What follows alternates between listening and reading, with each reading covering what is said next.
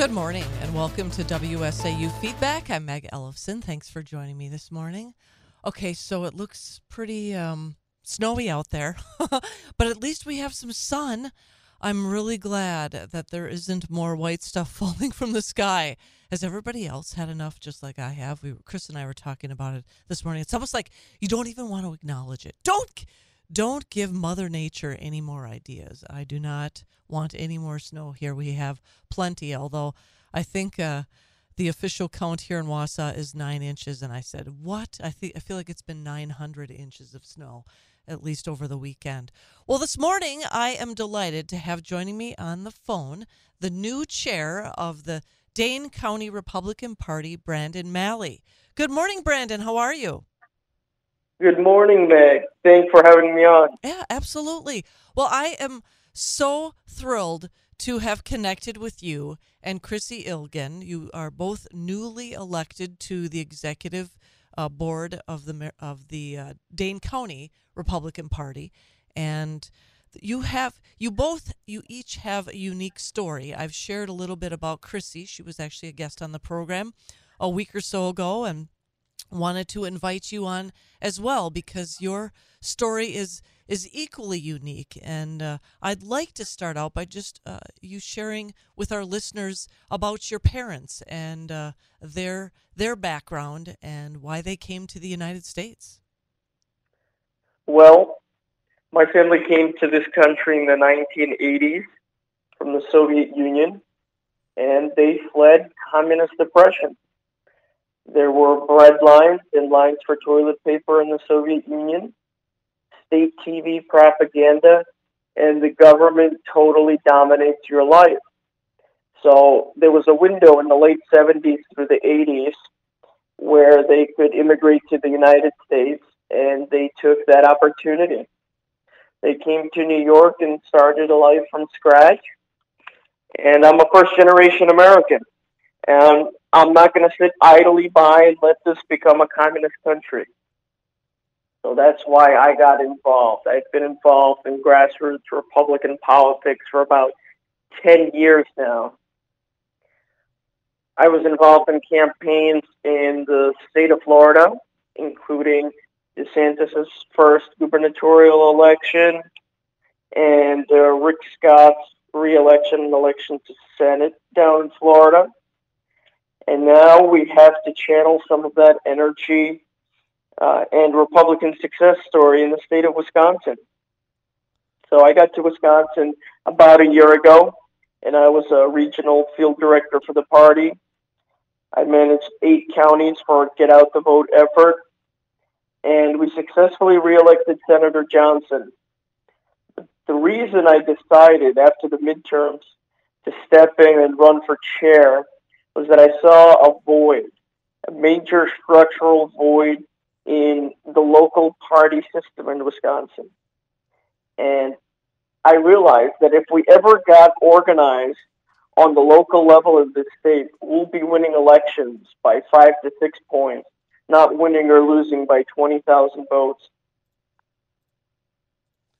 I am just, uh, I'm, I'm almost speechless. I mean, because I, you know, I know you're a young man, and uh, yet you are. It appears to me that you're dedicating your life to ensuring that the United States doesn't become like the communist country your parents fled. And you know, as you're describing it, I mean, honestly, I sort of feel like we're leaning in that direction already, and it's horrifying to me uh, I know I'm I, I'm sure that you grew up hearing stories. If you don't remember, uh, well, you wouldn't remember because you're you said you're first generation American. So you were born in the United States, isn't that correct? I was born in the United States. So my family immigrated to this country from the Soviet Union, and I'm actually named after a Holocaust survivor in my family. So my my family's been through a lot, misery for generations and generations but not so much my generation. My sisters and I are blessed to live in the United States of America, and we're not going to let it turn into what my family fled. So let's talk about uh, you getting involved, obviously, in the Dane County Republican Party. So much so, you're now the new chair of the party. Talk about how that happened and how that, I mean, how you came to the decision that you wanted to run to be the next chair. Well, Meg, I didn't come to Wisconsin with designs on being a county chair or anything like that. I came where I was needed. And when I came to Wisconsin, I was asked, do you want to go to Eau Claire, Milwaukee, or Madison? And I said Madison because it would be the biggest challenge. And I got here and I realized that I can no longer be a cog in these statewide Republican machines, you know, for uh, Ron Johnson, um, Tim Michels, whoever runs statewide every time. I said the local level is where people need to step up. So I decided to step up. And what we did is actually unprecedented. I've been traveling the state the last couple of weeks and looking for best practices from other Republican parties, um, like Waukesha, for example.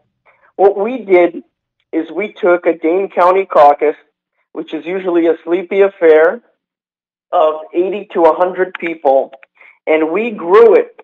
We grew it. We had about 500 people at our caucus on a Saturday morning in February. And we've been channeling all of that energy since I was elected into the grassroots. We are raising unprecedented amounts of money and we have unprecedented amounts of volunteers. Just last weekend alone, we had 18 volunteers just for postcards, writing postcards for Kelly. We have unprecedented amount of door knockers and phone bankers. And right now, just in the last couple of weeks, we've raised $32,000 towards the Kelly race. And we're just getting started. Our fundraising goal is 100 is 100,000 by the end of the Kelly race so that we can make a meaningful impact in Dane County. It's amazing that you said uh, you had 500 people turn out for your caucus. Didn't even know there were 500 Republicans in Dane County. So, I mean, and that's that's the part Brandon, I think that's most encouraging to me because if if you can get that kind of generate that kind of interest and excitement and involvement in Dane County, we should be able to replicate that throughout the state of Wisconsin. Uh, you know, I think sometimes I, I I get frustrated and I express my frustration with the county parties because I uh, I, I I believe I feel that they're focusing on the wrong objectives and in my opinion the county parties exist for one very simple reason, and that's to get Republicans elected to office to represent us. Well, the, the biggest reason I ran is that these county parties self handicap. There's really no, the sky's the limit for what county parties can do. I've seen some very successful county parties throughout this country. And um, most of them are not in the state of Wisconsin, unfortunately. But like I said, if we ever get organized on the county party level in the state, we'll be winning elections. County parties should be raising money 365 days a year and cultivating the grassroots, just like the Democrats do. They treated it as an everyday operation, not even an operation, they treated it as a religion. Mm-hmm. And the time is gone where Republicans treat elections as two to three month sprints to the finish line. It is now election 365 days a year. If we're ever going to win one again, that's what we must do. So in Dane County, we're already going a long way. Just since caucus, we have invested in a grassroots director, digital ads, social media ads, campus outreach, no more self handicapping. And if you'd like to help in the effort, we're raising money from all across Wisconsin and the country because Dane County is of national importance. It's the pathway to win elections in Wisconsin. If you're interested in contributing to the effort, go to danegop.org slash donate. Help us get to $100,000 for Dan Kelly. Because on the February 21st primary, and I've talked to um, many people about this, Dan Kelly and Dorow combined for 17.3% of the vote in Dane County. Now, if Dan Kelly gets 17.3% of the vote, remember, this was before I won my election, four days before. Dan Kelly gets 17.3 on April 4th. He stands a 100% chance of not making it through. The good news is we have new leadership. We're under new management. We're taking the party in a different direction. Meaningful outreach to the 80,000 Republicans in Dane County. And our goal is to get Dan Kelly to 22.5% in Dane. That's a 10 point swing. That's exactly where Ron Johnson was. We need to get him to the Johnson number to win statewide.